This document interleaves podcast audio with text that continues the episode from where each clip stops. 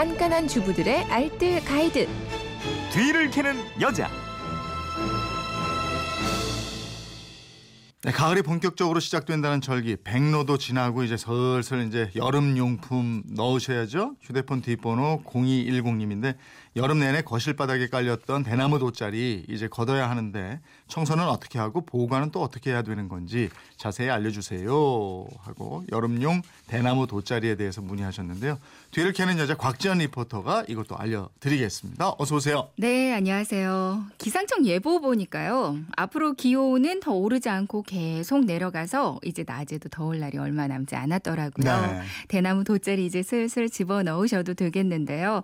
근데 대나무 돗자리는 따로 관리를 하지 않고 그냥 보관하잖아요. 그러면 내년 여름에 딱 꺼냈을 때 곰팡이랑 각종 종벌레들을 만나실 수가 있습니다. 네.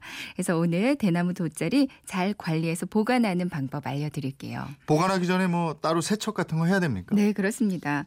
대나무 돗자리는 다른 러그들에 비해서 관리 방법이 좀 쉬운 편이긴 해요. 평소에는 물걸레로 그냥 자주 닦아서 얼룩 생기지 않게만 해주시면 되고요. 여름이 끝난 후에도 먼저 먼지를 털어내고 나서 물걸레 물기를 꼭 짜서 전체적으로 한번 꼼꼼히 닦아주시면 되거든요.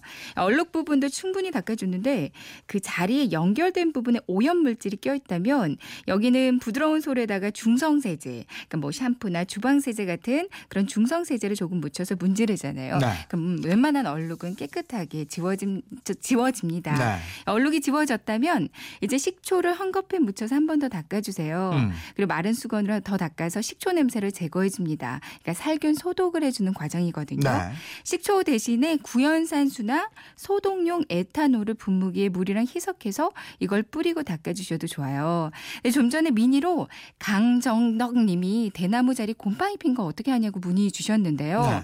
이때도 그 소독용 에탄올로 닦아주시면 좋고요.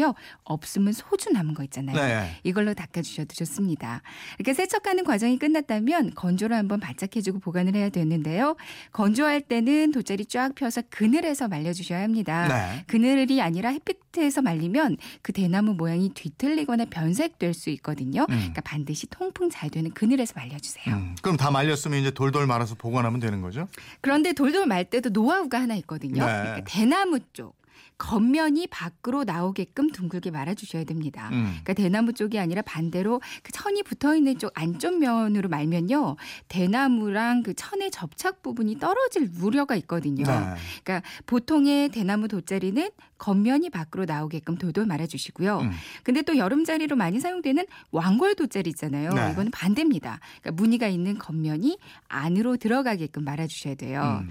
이렇게 동그랗게 만 다음에 안쪽 공간에다가 신문지 를 꽉 차게 구겨 넣어주고요.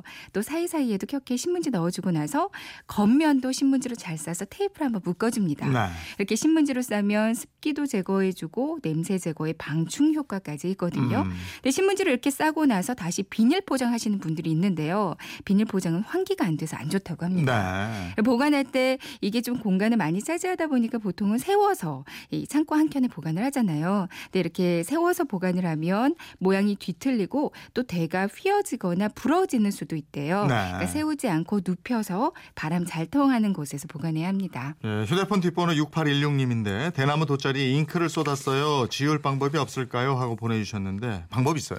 이 까만 잉크 쏟으면 정말 난감해지잖아요. 네. 엎질러지자마자 걸레로 이렇게 닦게 되면요 얼룩이 번져서 더 심해질 수가 있습니다. 음. 그러니까 잉크가 쏟아졌으면 걸레 말고 휴지로 먼저 빨아들여 주세요. 네. 그 다음에 젖은 걸레로 닦아주시면 되고요. 그리고 나서 상한 우유가 있다면 우유를 조금 붓고요. 조금 기다렸다가 마른 걸레로 그 결을 맞춰서 이렇게 문지르면 깨끗해질 거예요. 네.